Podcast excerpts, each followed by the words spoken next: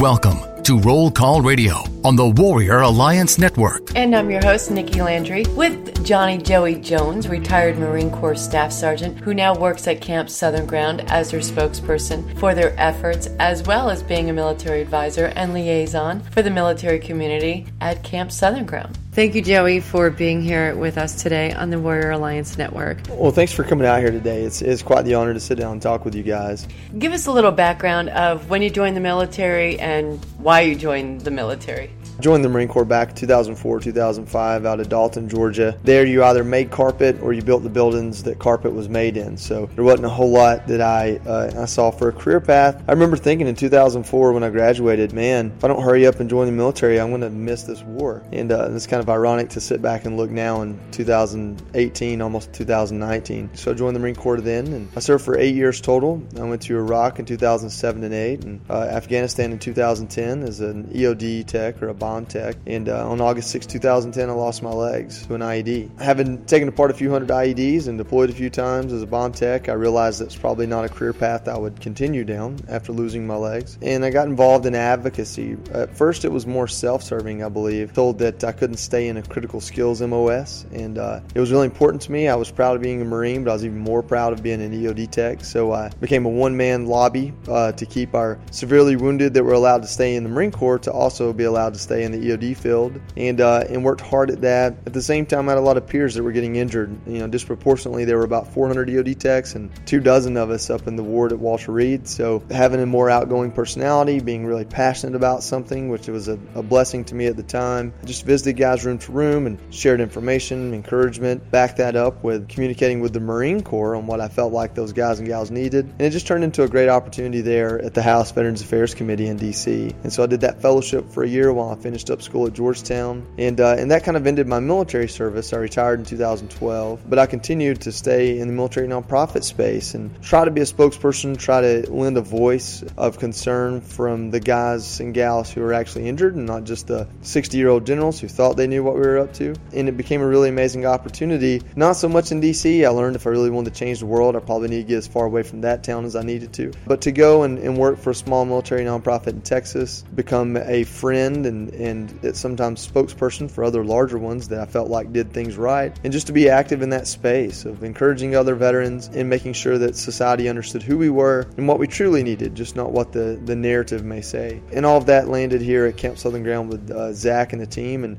to start a transition program for veterans here has, has been a really amazing, I would say, dream at this point uh, coming to fruition. So, what was it that made you join the Marine? My dad laid brick and block, and my mom cleaned houses. None of those three opportunities seemed like what I wanted to do. I, I often joke that I joined the Marine Corps to get away from hard work. My dad was that kind of guy. But really, the reason why I joined the Marine Corps, my two best friends, a guy named Chris and a guy named Keith. Chris's dad was a Desert Storm veteran, but also our middle school football coach and high school technology teacher. And he was just one of those larger than life individuals. He was very confident and very proud of his Marine Corps service. And you could just see something in him that, that you wanted. Chris was a straight A student. I played football with him, and he went on to North Georgia College in the ROTC program. Keith and I stayed in Dalton and uh, joined, went to school at the local community college. And Keith's dad was career Air Force over in Arkansas, so they had that influence. I didn't have that. If you served in my family, it was community service because you got caught doing something you weren't supposed to do. So it wasn't really an element of my life, so it was mysterious to me and wasn't something I thought I'd ever do. When I finally graduated high school, Keith introduced me to my recruiter and it just kind of turned into I was doing it because because it was the next thing I could do. And I like to tell people it was very selfish reasons that I joined, which was to get responsible and prove myself perhaps to a to an ex-girlfriend or something like that. And it turned into something much bigger than that really quickly. I really learned the concept of service, being a part of something bigger than yourself and it just really became a place where I could set a goal and reach a goal and, and led me into the EOD field. Working in the EOD field, I can imagine very stressful. What was it like after you joined the EOD field? What did you see in the EOD field? Really, what I saw in the EOD field was an opportunity to be something a little bit more, a little more selfless, and a little bit more on the front lines than what I had done previously. So I went into the EOD field looking for the the added brotherhood, a new fraternity, and something where IEDs were a big part of it. But really, what made it interesting to me was just the overall responsibility. I was guarding nuclear submarines in Pearl Harbor, and EOD would come out and war game us. I was on a ship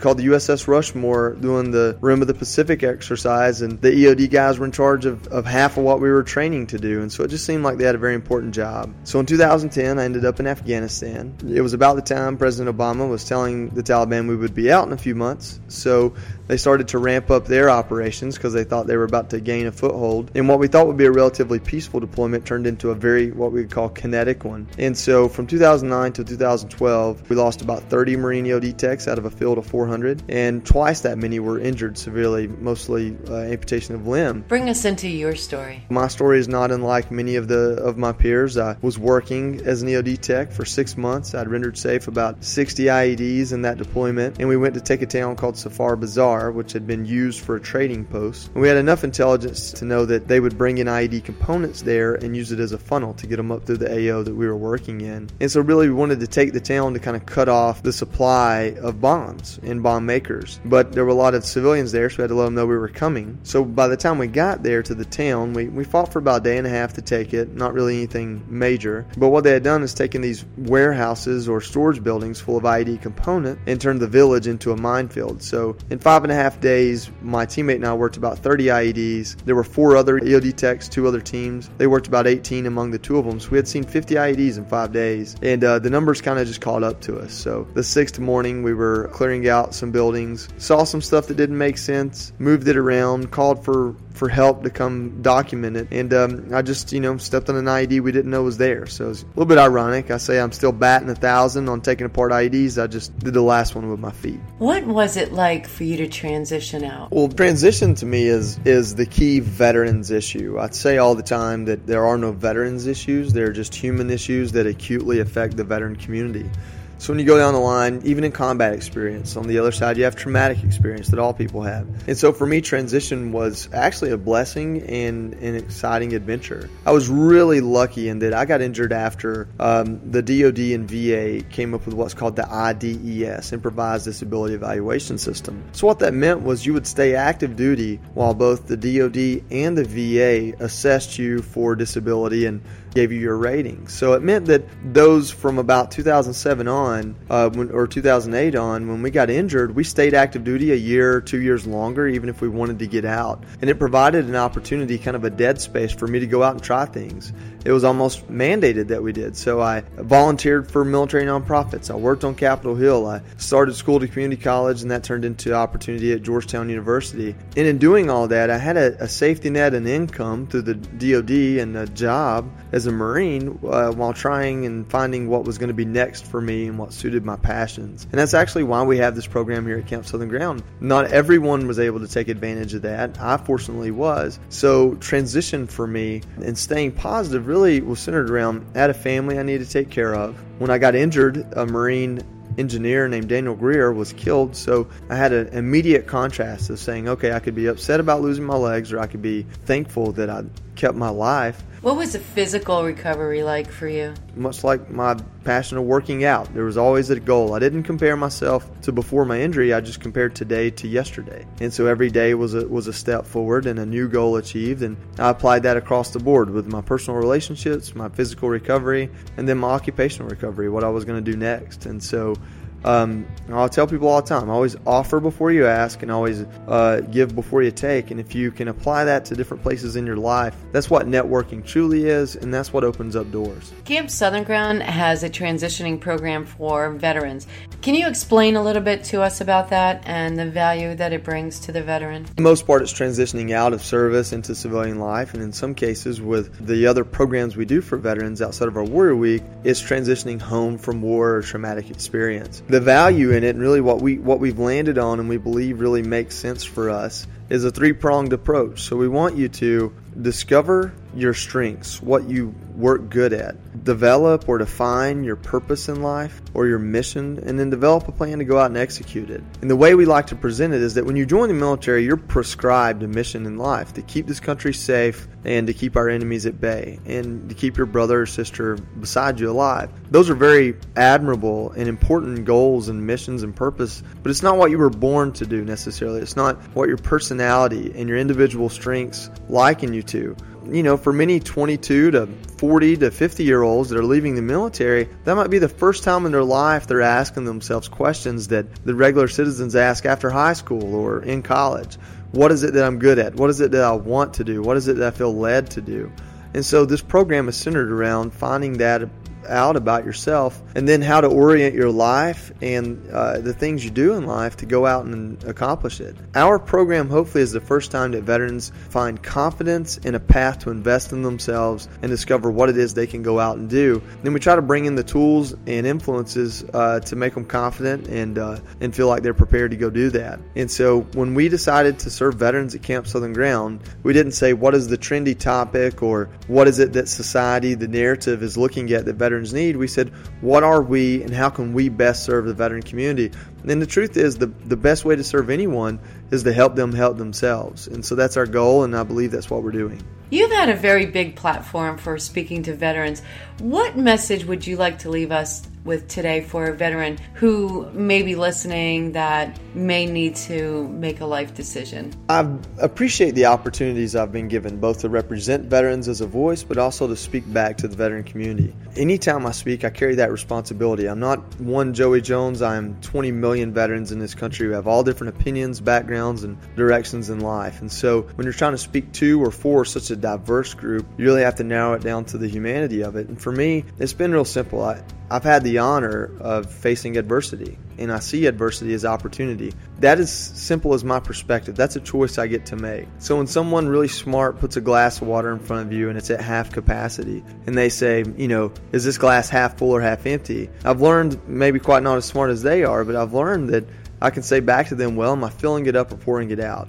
And what I've learned is that it's not the situation you're in or you find yourself in, because that's not always your control, but it's what you do to respond to it that you're both in charge of and dictates how you how you live the rest of your life. So taking control of what you can control as opposed to focusing on what you can't. That's something we can do in any situation if we're you know, if we're sick with cancer, if we've lost our legs, if we're going bankrupt or going through a breakup, all the all the types of adversity that affect a human life or a veteran's life, it's focusing on the things that we can control and take charge of and respond to that really give us the opportunity to, to survive it and thrive through it. When I speak to veterans, that's what I try to speak to is taking control of the things you that you can control and challenging yourself. In this country, the narrative is what can we do for veterans, but it's rarely what can veterans do for themselves. Uh, it's been the most important thing to me to believe in myself, and most importantly, believe in those that believe in me. Listen to them and let them help me. And then lastly, it's, it's important to me that people understand what my view of patriotism is. And so when I speak to any group, I end with telling them, hey, this is the greatest country in the world. And they expect me to talk about the size of our military or our economic strength or our free system of government. But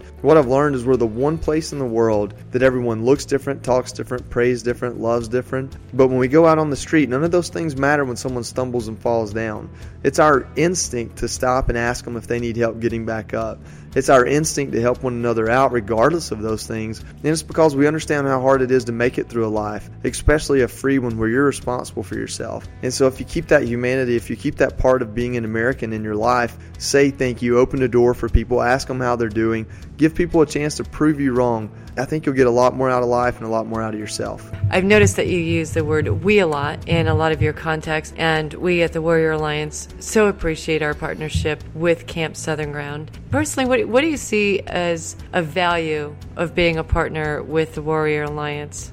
When it comes to VSOs, veteran service organizations, or just those out there trying to do something for the veteran community in general, we, we focus on those who have served. We say thank you for your service. And for me, when it comes to finding partners at Camp Southern Ground, it's looking for those that are serving something other than themselves And you see that in nonprofits a lot. It, it's in, instinctual to guard your contacts, guard your donors, guard guard what makes your you know institution or establishment or organization valuable. And none of those things apply to the Warrior Alliance. It is 100% founded in connecting those doing good work with one another, so it becomes more efficient and easier for veterans to find. And so it's been really valuable for us to be a part of Warrior Alliance because they've done such a great job of both connecting us with the veteran community at large, but also our neighbors that are doing good work. And um, I can tell you that some of the people that are the biggest contributors to our program, Warrior Week, have come from the Warrior Alliance as partnering organizations and even businesses in the area that uh, that see the value in what we're doing, and through a connection at Warrior Alliance, have added to the quality of our program. So